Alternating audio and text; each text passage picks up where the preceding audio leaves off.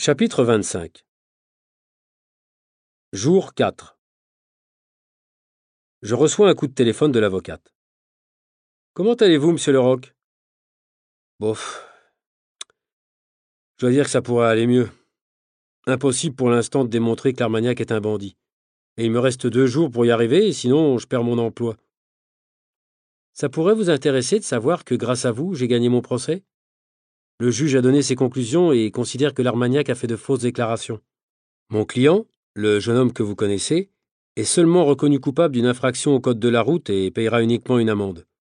Je lui conseille même d'attaquer l'Armagnac en justice à son tour, pour ses fausses déclarations. Enfin une bonne nouvelle Merci de m'informer.